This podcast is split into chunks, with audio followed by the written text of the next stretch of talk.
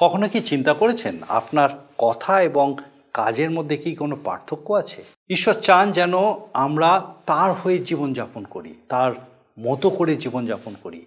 এই পৃথিবীকে নতুন করে সৃষ্টি করা বা পরিবর্তন করার জন্য আমরা আহত হইনি, সেটা আমাদের কাজ নয়, এটা ঈশ্বরের কাজ। আমাদের কাজ হলো ঈশ্বরের জন্য জীবনযাপন করা, তার ইচ্ছায় স্থির থাকা। যে জীবন আমাদের জন্য তিনি রেখেছেন, সেই জীবন যাপনের মধ্যে দিয়ে ঈশ্বরের গৌরব করা।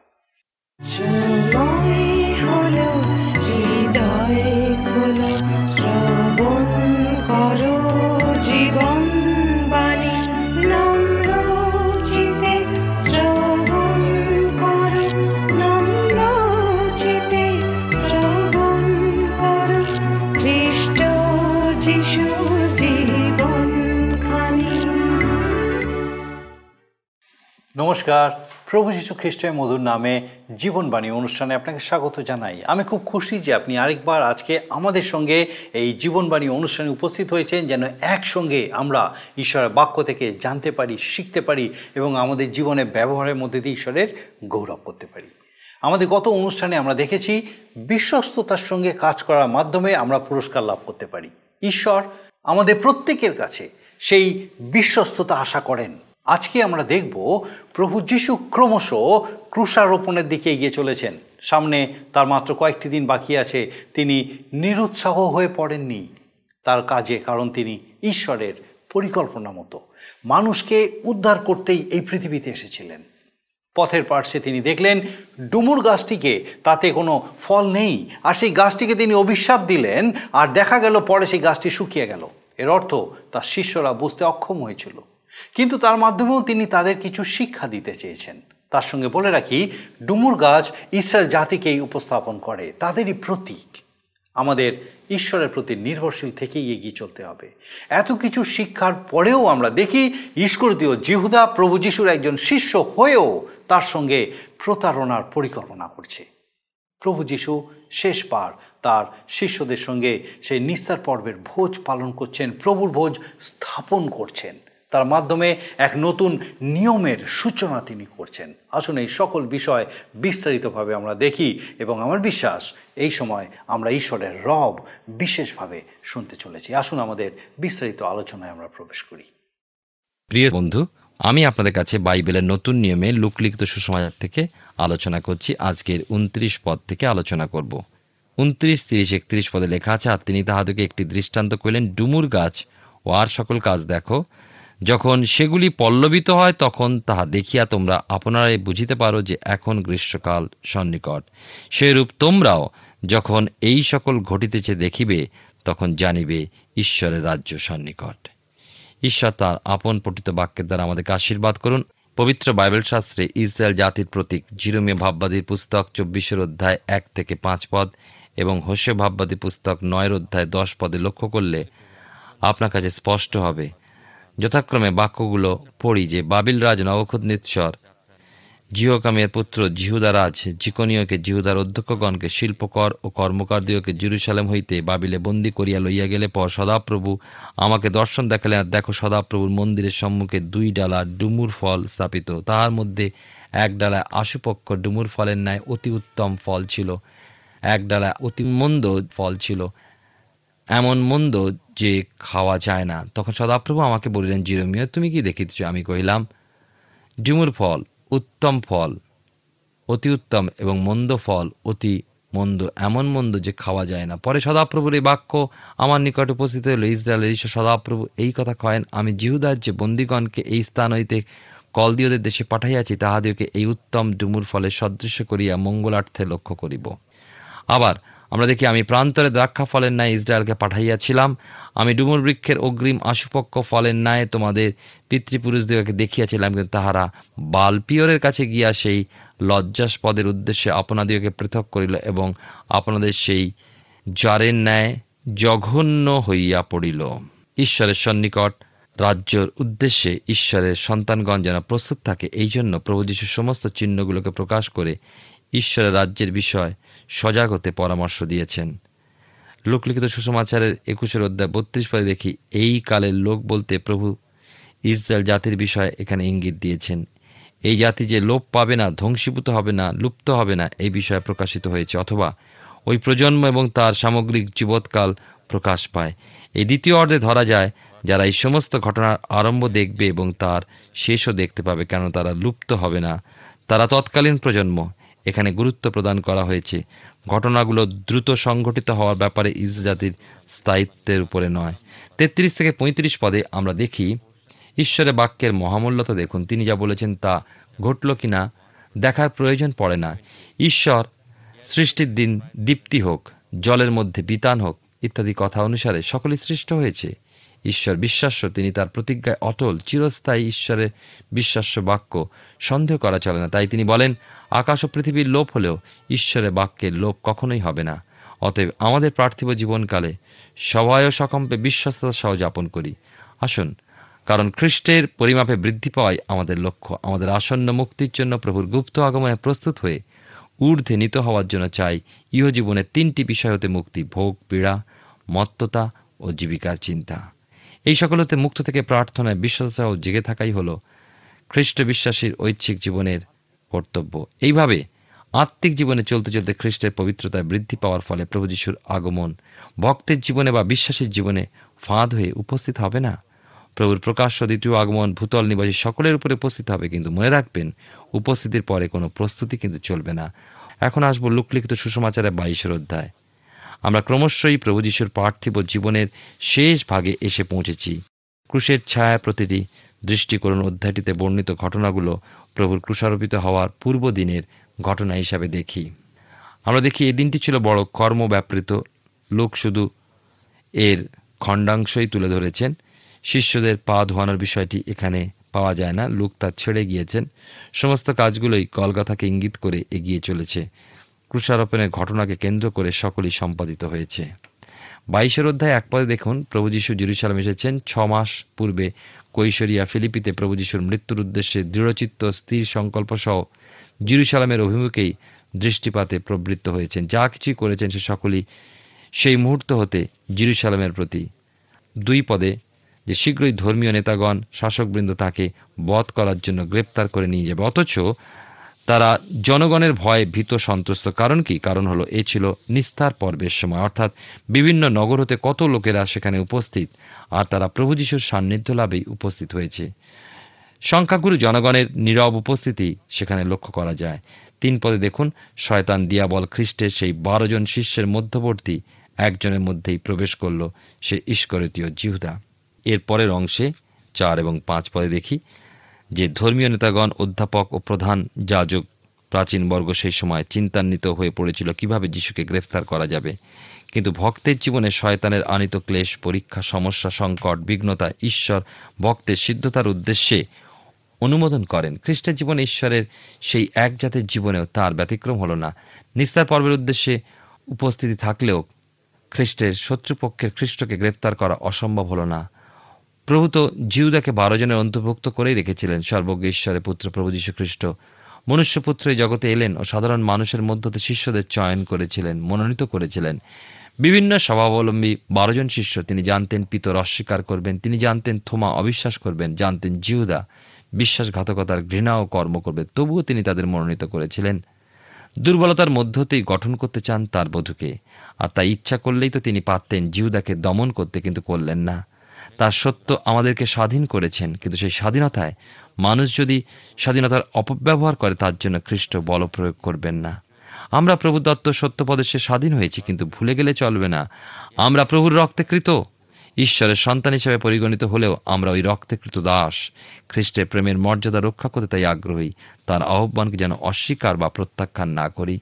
বাইশের অধ্যায় ছয় পদে পাই, ছিল, অপেক্ষা করো, জিরুসালামের এই অধিজন শীঘ্রই চলে যাবে। সেই পর্যন্ত ধৈর্য ধরতেই হবে। যিশুকে একাকী হতে দাও, তাহলে আমাদের ক্রিয়াকর্ম মানুষ জানতেও পারবেন অর্থাৎ তারা গোপনে প্রভু যিশুকে ধরার পরিকল্পনা করেছিল। জিউদা সেই সুবর্ণ সুযোগের অপেক্ষায় রইল। সেনাপতি ও প্রধান যাজকদেরকেও সেই সঠিক সময় জানাবার পরামর্শ দিয়ে গেল। কিন্তু কি আশ্চর্য, তাদের নিরূপিত সেই সুবর্ণ সুযোগ আর এলো না। কেন আসেনি? কেননা প্রভু যিশু তাৎক্ষণিক কাজ করার জন্য সময় দিয়ে তার সদ্ব্যবহার করার জন্য জোর দিলেন। দেখুন, যৌন লিখিত সুসমাচারের তেরো অধ্যায় একুশ পদে প্রভুর বিশ্বাসঘাতককে নির্দেশ করুন, লক্ষ্য করুন। সত্য সত্য, আমি তোমাদেরকে বলি, তোমাদের মধ্যে একজন আমাকে সমর্পণ করিবে। এরপরে শিষ্যরা একে অন্যের দিকে দৃষ্টি করেছেন, জানতে চেয়েছেন, কে সেই শত্রু হস্তে সমর্পণকারী? কেউ বা প্রশ্ন করেছেন, প্রভু, সে কে? প্রভু নির্দেশ করলেন, যাহার জন্য আমি রুটিখণ্ড ডুবাইব ও যাহাকে দিব সেই পরে তিনি ঈস্করিত জিহুদাকে তা দিলেন, আর লেখা আছে, ওই রুটিখণ্ডের পরেই শয়তান তাহার মধ্যে প্রবেশ করিল, আর তখনই প্রভু যিশু তাকে বলেছিলেন যাহা করিতেছ শীঘ্র করো। বাইশের অধ্যায় সাত থেকে চোদ্দ পদে পাই শিষ্যগণ প্রভু যিশুর নিস্তার পর্বীয় ভোজ পালনের পরিকল্পনায়। প্রভু চাইলেন ভোজনের অনুষ্ঠান পালন করতে। এই ছিল বিশেষ এক ভোজের পর্ব। প্রভু যিশু ও তাঁর প্রিয় সেই শিষ্যগণ, আপনি, আমি প্রভুর সঙ্গে আজও সেই ভোজের আনন্দ উপভোগে উৎসাহী আছে কি? আমাদের হৃদয়ে সেই ভোজনশালা প্রস্তুত আছে কি না, সে বিষয়ে আগ্রহী অন্বেষণ করি। প্রিয়ের সঙ্গে সেই ভোজনের আনন্দ উপভোগে আপনি অংশী আছেন কি না, আজ নিজের অন্তরকে প্রশ্ন করুন। লোকলিখিত সুসমাচারে বাইশের অধ্যায় পনেরো থেকে আঠেরো পদে পাই প্রভু যিশু যে নিস্তার পর্ব পালন করেছেন, এখানে তার বিষয় আসুন, কিছু স্মরণ করি। মিশরের দশম আঘাততে রক্ষাপ্রাপ্ত হয়ে মুক্তিপ্রাপ্ত ইসরায়েল জাতি প্রতি বৎসরে মৃত্যু মিশ্রীয় দাসত্বতে মুক্তি স্মরণপূর্বক এই নিস্তার পর্ব বা মুক্তি উৎসব পালন করে আসছিল। আর এই উৎসবের দুটি দিক ছিল। এক, অতীতের দিক ও দুই, ভবিষ্যতের দিক। অতীতের দিকে দৃষ্টি ফিরিয়ে দেখতে সমর্থ একদিন মেষশাবকের রক্তে রক্ষাপ্রাপ্ত হয়ে মুক্তি পথযাত্রী রূপে কনানের উদ্দেশ্যে বা ঈশ্বর প্রতিজ্ঞাত দেশের উদ্দেশ্যে যাত্রা করেছিল। আর ভবিষ্যতের প্রতি দৃষ্টি রেখে বিশ্বাস করত যে একদিন ঈশ্বরের মেষশাবক সমস্ত জগতের জন্য বলিস্বরূপে মৃত্যুদণ্ড ভোগ করবেন এবং জগৎবাসীকে মৃত্যুদণ্ড হতে রক্ষা করবেন আর ইসরায়েল সন্তানগণ লাভ করবে আত্মিক মুক্তি। এর উদ্দেশ্য দুটো। প্রভু যীশু ভবিষ্যতে প্রথম উদ্দেশ্যে বা দিকটি পূর্ণ করলেন ঈশ্বরে মেষশাবক রূপে ক্রুশের উপরে আত্মোৎসর্গ করে। ভবিষ্যতে দ্বিতীয় লক্ষ্য পূর্ণ হবে সেই দিন যেদিন প্রভু যীশু স্বর্গদূতগণের সঙ্গে মহিমান্বিত রূপে পৃথিবীতে আসবেন। প্রত্যেক জিহুদি তখন তাদের মসীয়কে চিনবে, দেখবে ও বিলাপ সহ রাজা ও ত্রাণকর্তা রূপে গ্রহণ করবে। জিহুদি জাতিকে প্রভু রক্ষা করবেন শত্রু হস্ত হতে। ইসরায়েলের উপরে করবেন রাজত্ব। পুরাতন নিয়মের এই মুক্তি উৎসব ছিল পুরনো চুক্তিতে মুক্তি উৎসব। আমাদের আলোচ্য অংশটি হলো, ওই বিষয়ে শরণার্থক প্রভু যীশু সম্পাদিত নূতন নিয়মের নূতন চুক্তিতে মুক্তি উৎসব প্রভুর ভোজ। এই প্রভুর সম্পাদিত ভোজেও খ্রিস্ট বিশ্বাসী স্মরণ করে দুটো দিক। এক, বিশ্বাসী প্রভুর আত্মবলিদানে পাপ ও শয়তানের দাসত্বরূপ পুরাতন মনুষ্য হতে মুক্তি লাভ করে পরিত্রাণ প্রাপ্ত হয়েছে। যেদিন সে বিশ্বাসী প্রভুকে গ্রহণ করেছে, ব্যক্তিগত ত্রাণ কর্তব্যে সেই দিন তার পরিত্রাণ দিবস। দুই এই পরিত্রাণ লাভে সে ভবিষ্যতে প্রত্যাশা রেখেছে যে প্রভু যিশু পুনরায় আসছেন। বিশ্বাসীদেরকে এবং বিশেষভাবে প্রভুর ভোজ গ্রহণকারীকে ব্যক্তিগতভাবে গ্রহণ করে মহামিলনের ভোজে মিলিত হবে। সেদিন কেউ খ্রিস্টের বধুর স্থানে উপবিষ্ট হবে, কেউ বরের বন্ধু হিসাবে, কেউ ভোজে অংশগ্রহণকারী বিভিন্ন পদ প্রাপ্ত হবে। উনিশ কুড়ি পদে পাই, তাহলে আমরা দেখি যে প্রভুর, আয়োজিত প্রভুর ভোজ অনুষ্ঠানে ওই ভোজ গ্রহণের কালে খ্রিস্ট বিশ্বাসী অতীতে তার প্রাপ্ত নিস্তার বা পরিত্রাণ স্মরণ করে, আবার স্মরণ করে ভবিষ্যতে পূর্ণ মুক্তির প্রত্যাশা। যদিও খ্রিস্টীয় জগতে খ্রিস্টীয় ভাই বোন অনেকে আজও বিভিন্ন উৎসবগুলো পালন করে চলেছে, খ্রিস্টের জন্ম উপলক্ষে, তার মৃত্যু উপলক্ষে, তার পুনরুত্থান স্মরণে। পূর্ণ শুক্রবারের দিন হতে তৃতীয় দিবসে রবিবার পালিত হয়, কিন্তু এ সকলের বিশেষ বিশেষ দিন পালনের মধ্যেও সব থেকে বড় বিষয় হলো প্রভুর বোঝে আমাদের নিজেদেরকে, প্রভুর সঙ্গে সংযুক্ত করে নতুন করে চলবার পরিকল্পনা এবং তিনি যে কাজ করেছেন তা স্মরণ করে কৃতজ্ঞ চিত্রে তার সঙ্গে যুক্ত থেকে প্রভুর পথে এগিয়ে চলা। বাইশের অধ্যায় একুশ পদে এখন আসব।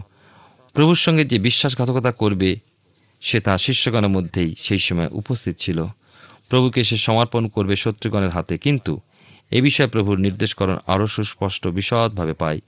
যোহন লিখিত সুসমাচারের তেরো অধ্যায় ছাব্বিশ থেকে তিরিশ পদের মধ্যে প্রভু বললেন, যাহার জন্য আমি রুটিখণ্ড ডুবাইব, যাহাকে দিব সেই। পরে তিনি পরে রুটিখণ্ড ডুবাইয়া লইয়া ইস্করিতীয় সিমনের পুত্র জিহু তাকে দিলেন, আর সেই রুটিখণ্ডের পরেই শয়তান তাহার মধ্যে প্রবেশ করিল।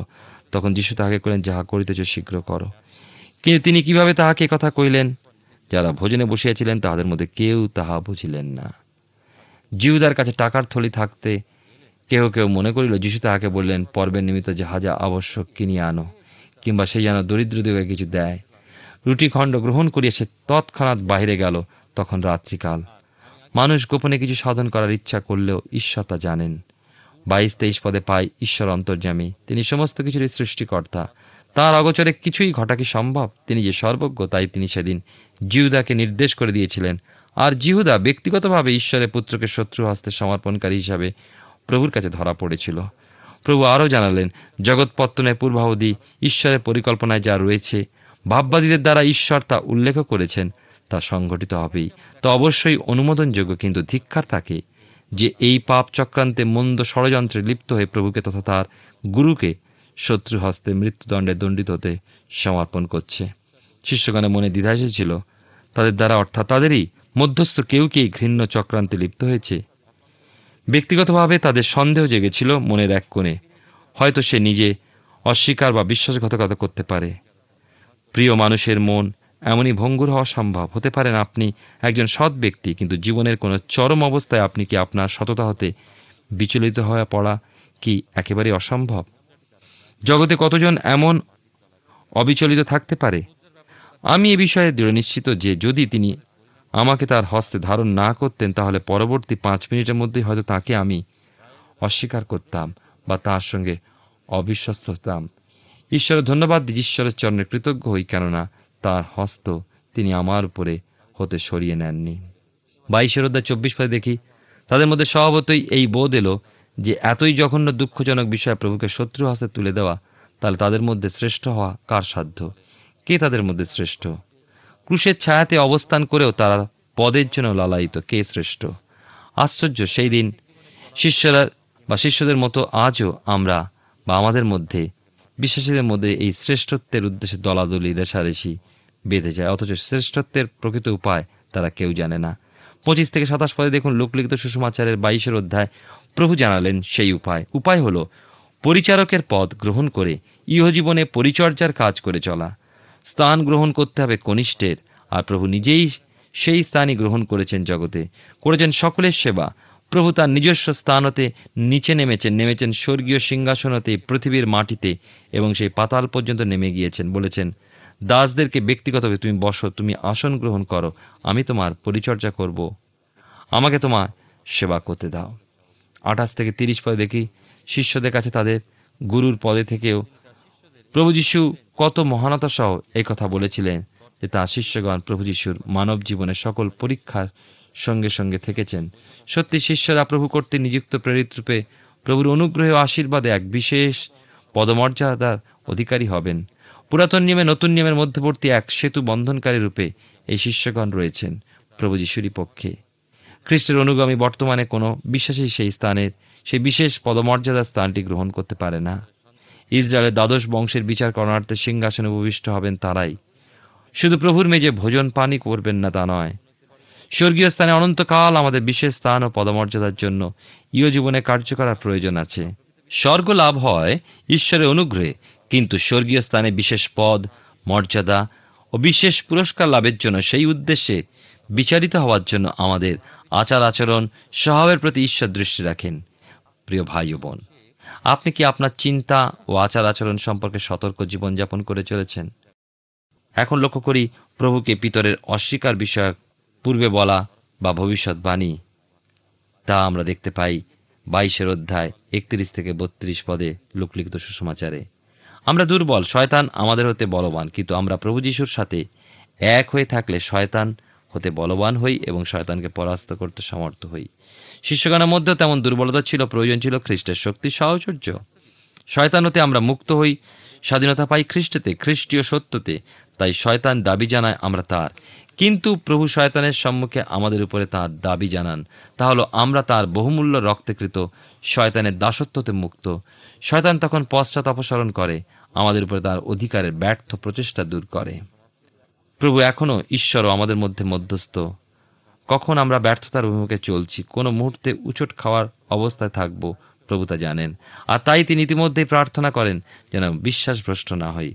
প্রভুর সঙ্গে যুক্ত থেকে বিশ্বাসে বলবান থাকি, প্রভু আমাদের জন্য প্রার্থনা করছেন ইতিমধ্যে। অথবা আমরা স্থির ও অবিচল থাকব, ঐশ্বরিক প্রেমের কি অপূর্ব চিত্ত, তাই নয় কি? আর তাই তিনি বলেছিলেন, সিমন পিতরকে বিশ্বাসে যেন পিতর স্থির, অবিচল থাকেন, যেন একবার ফিরলে ভাইদেরকে সুস্থির করেন। এই ফিরলে কথা তাৎপর্য কি?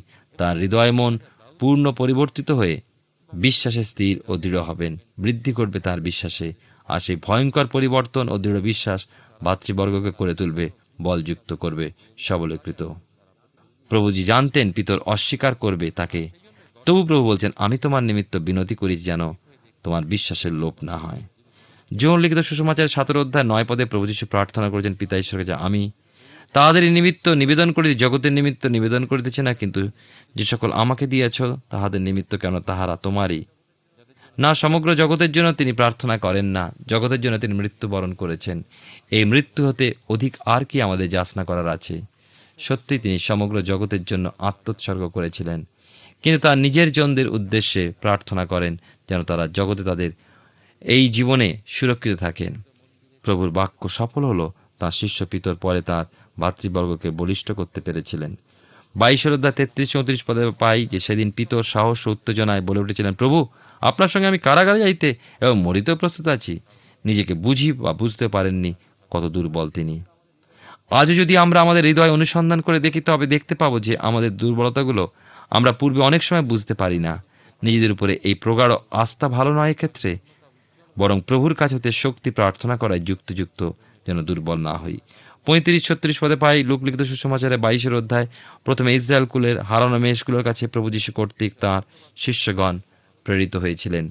থলি, ঝুলি ও জুতা ছাড়া তারা প্রেরিত হয়েছিলেন। কিন্তু প্রভু যীশুর মৃত্যু পুনরুত্থানের পর পবিত্র আত্মার অভিষেক প্রাপ্ত হয়ে যে সুসমাচার প্রচারের উদ্দেশ্যে শিষ্যগণ নিযুক্ত হয়েছিলেন, তা সমগ্র জগতের জন্য।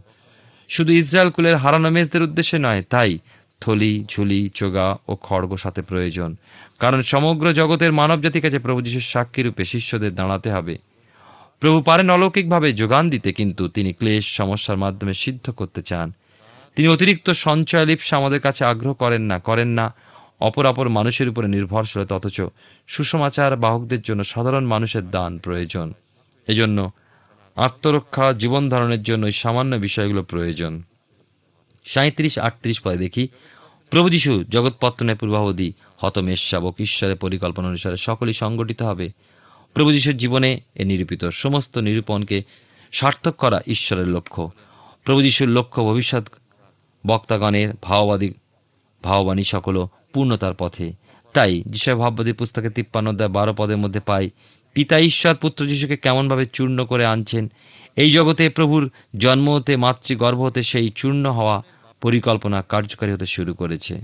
কত অস্থিরতা, অশান্তিমূলক পরিস্থিতি, কত দৈন্য কত না বিপদসংকুল অবস্থা অতিক্রম করে স্বর্গীয় ঈশ্বরের এই মানব দেহে পৃথিবীতে গমনাগমন। ক্রমে ক্রমে সেই জটিল ও সংকীর্ণ পথ আরও দুর্গম হয়ে উঠেছে। কিন্তু সর্বশক্তিমান পবিত্রতম ঈশ্বর সমস্ত ক্লেশের মধ্যে দিয়ে গিয়ে সিদ্ধতা রক্ষা করলেন। ক্রুশের উপরে তিনি অধর্মীদের সহিত গণিত হইলেন, আর তিনি অনেকের পাপভার তুলিয়া লইয়াছেন এবং অধর্মীদের জন্য অনুরোধ করিতেছেন। প্রিয় ভাই ও বোন, গেতসিমানি বাগানের দৃশ্য বড় করুণ আমরা দেখি আবার ভয়াবহ এবং তৎসত্ত্বে গৌরবজনক। আমরা দেখতে পাই এই জগতে মানব দেহ ধারণ করে প্রভু যিশু তেত্রিশটি বছর পার হয়ে গিয়েছে। তার রক্ত মাংসের শরীর অবস্থানের শেষ রাত্রি এটি। অর্থাৎ প্রভু যিশুর মৃত্যুভোগের পূর্ব রাত্রি আর এই গেতসিমানি বাগানে প্রভু মর্মভেদী দুঃখে নিজেকে পূর্ণ উৎসর্গ করলেন। ঈশ্বরের ইচ্ছা যেন পাপ সময়ের দুর্বহ ভার বহনপূর্বক পিতা ঈশ্বর হতে হবেন তিনি বিচ্ছিন্ন সাপগ্রস্ত। তিনি জানেন, স্নেহময় অসীম প্রেমিক পিতা ঈশ্বরের হস্ত হতে ন্যায়দণ্ড প্রহার তৎসহ শয়তানের কাছে নির্যাতন ভোগ করতে হবে। প্রভু যিশুকে শয়তান প্রান্তরে পরীক্ষা করেছিল, হয়েছিল ব্যর্থ। প্রভুর বাক্যের দ্বারা তাকে পরাস্ত করেছিলেন প্রভু যিশু। শয়তান তখন তার নিকট হতে চলে গিয়েছিল বটে, তবে তা কিয়ৎকালের জন্য। চিরকালের জন্য নয়, প্রতিটি পদক্ষেপে প্রভুর কার্যকলাপ ও আচার আচরণের জন্য যথার্থ উত্তর প্রদান করতে হয়েছে। সমালোচক ও বিরুদ্ধাচারী, বিদ্রোহী শত্রুদের বাক্যবাণে শয়তান কোনোভাবেই প্রভুকে পরাজিত ক্ষান্ত করতে পারেনি। উনচল্লিশ চল্লিশ পদে পাই এই পদ দুটিতে দুটি কথা বিশেষভাবে লক্ষণে তা হলো আপন রীতি অনুসারে এবং সেই স্থানে। আপাত দৃষ্টি দেখা যায়, জিরুসালাম নগরীতে প্রভু রাত্রি যাপন করেননি। এমনকি বিজয় উল্লাস বলতে যে তথাকথিত বিজয় উল্লাসে প্রবেশ, যার ক্ষেত্রে দেখি মানুষ খেজুর পাতা উড়িয়ে হোসান্না দাউদ সন্তান বলে বস্ত্র পেতে দিয়ে প্রভু যিশুকে অভিবাদন জানালো, অভ্যর্থনা জানালো সেক্ষেত্রে প্রভু নগরীর মধ্যে রাত্রি যাপন করেননি, ওই নগর কর্তৃক তিনি প্রত্যাখ্যাত হয়েছিলেন। এবং তিনি ওই নগর প্রত্যাখ্যান করেছিলেন। মনে হয়, প্রত্যেক রাত্রি তিনি তার এই সপ্তাহটিতে, তার জীবনের এই চরম দিনকটিতে বৈথনিয়া বা এই উদ্যানে যাপন করেছিলেন। সেই নৈশ ভোজের পরেই প্রভু এই উদ্যানে চলে এসেছিলেন গেতসিমানিতে। সেখানে তার মানব জীবনের শেষ রাত্রিতে এক অপরিচিত ঘটনা সংঘটিত হতে চলেছে। সেই মুহূর্তগুলো প্রতিটি বিষয় পুঙ্খানুপুঙ্খভাবে বলার সাধ্য যদিও আমার নেই। তবু এইটুকু ধারণা করতে পারি যে এক অদৃশ্য প্রতিপক্ষের সঙ্গে তিনি মল্লযুদ্ধ করে চলেছিলেন, আর সেই যুদ্ধে তিনি শত্রুপক্ষকে পরাস্ত করে তাদের উপরে জয়যুক্ত হয়েছিলেন। প্রিয় ভাই ও বোন, কালভেরির জয় প্রভু যিশুর গেতসিমানিতেই জিতেছিলেন। লক্ষ্য করুন, আমাদের প্রভুর পরিচর্যা কার্য প্রথম দিকে শয়তান তার সম্মুখীন হয়েছে। তাকে প্রলোভিত করেছে শয়তান জগতের সমস্ত রাজ্য সম্পদের লোভ প্রদর্শন করেছে। পরিবর্তে চেয়েছিল প্রভুর কাছ হতে প্রণাম। কিন্তু চিন্তা করুন, যদি প্রকৃতই প্রভু শয়তানের কাছে মাথা নত করতেন, তাহলে এই ক্রুজ তাকে ভোগ করতে হতো না। শয়তান প্রতিশ্রুতি মতোই প্রভু এই জগতে কর্তৃত্ব প্রতাপের ভাগী হতে পারতেন। আমরা দেখি তারপর, বারবার প্রভুর সেবা কার্যে বাধা প্রদান করেছে শয়তান যেন সত্যের পক্ষে সাক্ষ্য প্রদান হয় প্রতিহত। আর এখন প্রভুর সেবা কার্যের শেষে পুনর্বার শয়তানের পরীক্ষা, শয়তানের এই শেষ সুযোগ। কিন্তু প্রভু যে হতমেষরূপী ঈশ্বরীয় পরিকল্পনাকে কার্যকারী করতে জগৎ এসেছেন, তাই তার সিদ্ধান্তের কাছে শয়তানকে পলায়ন করতেই হলো। তিনি জয়ী হলেন। প্রিয় বন্ধু, ঈশ্বর আপনার জীবনে মঙ্গল করুন। আমরা সাধু লুকলিখিত সুষমাচার থেকে ধারাবাহিকভাবে অধ্যয়ন করছি আর আমার বিশ্বাস মহান ঈশ্বর তার জীবন্ত বাক্য দ্বারা বিশেষভাবে আপনার সঙ্গে কথা বলছেন। আমরা দেখলাম প্রভু যিশু ইসরায়েল জাতির ঈশ্বরের মনোনীত মানুষদের স্থায়ী অস্তিত্বের বিষয়ে বলেছেন। ঈশ্বরে স্থির থাকার কথা বলেছেন। তিনি বলেছেন, ঈশ্বরের বাক্য কখনো লোপ পাবে না, নিরুৎসাহ হবেন না। চেষ্টা করা থেকে বিরত থাকবেন না। এটাই হলো ঈশ্বরের পক্ষে জীবনযাপনের মহান সময়। আমরা এই পৃথিবীকে নতুন করে সৃষ্টি করতে বা পরিবর্তন করার জন্য আহত হইনি। তা হলো ঈশ্বরের কাজ, কিন্তু আমাদের কাজ হলো তার জন্য জীবনযাপন করা। ঈশ্বরের ইচ্ছায় স্থির থাকা প্রকৃতই আনন্দদায়ক এবং আরামদায়ক। আমরা দেখলাম প্রভু যীশু ঈশ্বরের পরিকল্পনার চূড়ান্ত পরিপূর্ণতার লক্ষ্যে জেরুসালেমে প্রবেশ করলেন। এতদিন তিনি এই লক্ষ্যেই কাজ করে যাচ্ছিলেন। সেই পর্বতের উপরে তার রূপান্তর, জেরুসালেমের দিকে তার বিজয় যাত্রা সব কিছুই তিনি পিছনে ছেড়ে এসেছেন। আর এখন হলো সেই নিস্তার পর্বের সময়, আর তিনি সেই নিস্তার পর্বীয় মেষ, ঈশ্বরের নিষ্কলঙ্ক মেষশাবক, যিনি জগতের পাপভার নিয়ে যান। তিনি তার ক্রুশীয় মৃত্যুর দিকে এগিয়ে চলেছেন। উদ্দেশ্য একটি মানব জাতির পরিত্রাণ সাধন। আমাদের আগামী অনুষ্ঠানে আমরা দেখব দূর থেকে অনুসরণ করার মাধ্যমে পিতরের কি হয়েছিল। আর আমার বিশ্বাস, আপনি অবশ্যই আমাদের সঙ্গে উপস্থিত থাকবেন। আসুন এখন, প্রার্থনায় যাই, আর আমি চাইব আপনি আমার সঙ্গে প্রার্থনায় যোগ দিন। আসুন, প্রার্থনা করি। মঙ্গলময় স্বর্গীয় পিতা, তোমার ধন্যবাদ করি প্রভু যে তোমার জীবন্ত বাক্যের আলোতে বারবার তুমি আমাদেরকে আলোকিত করো। এবং স্বর্গীয় পিতা, তোমার ধন্যবাদ করি যে তোমার পবিত্র পরাক্রমে তুমি আমাদের প্রত্যেক দর্শক বন্ধুকে আজকে এই সুন্দর সুযোগ দিয়েছ। তোমার জীবন্ত বাক্যের আলোতে আলোকিত হয়ে তোমার গৌরব করার।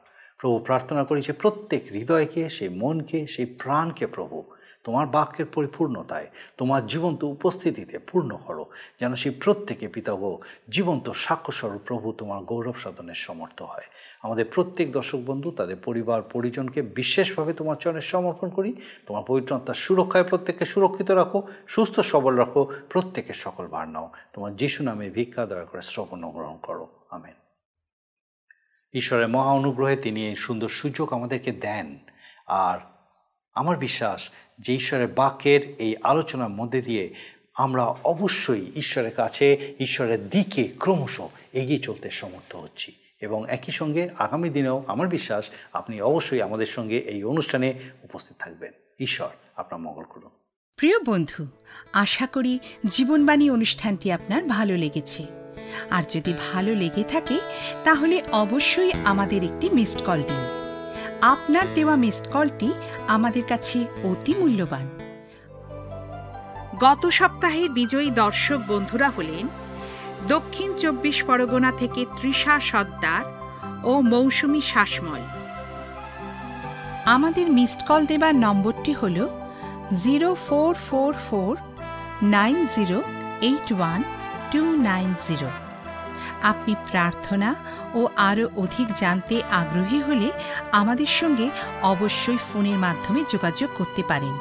আমাদের mobile number nine four three three four nine seven two three five এবং আরেকটি হল nine four three three eight zero three seven double five আর আমাদের ঠিকানা টিভি স্ক্রিনে আপনারা দেখে নিন।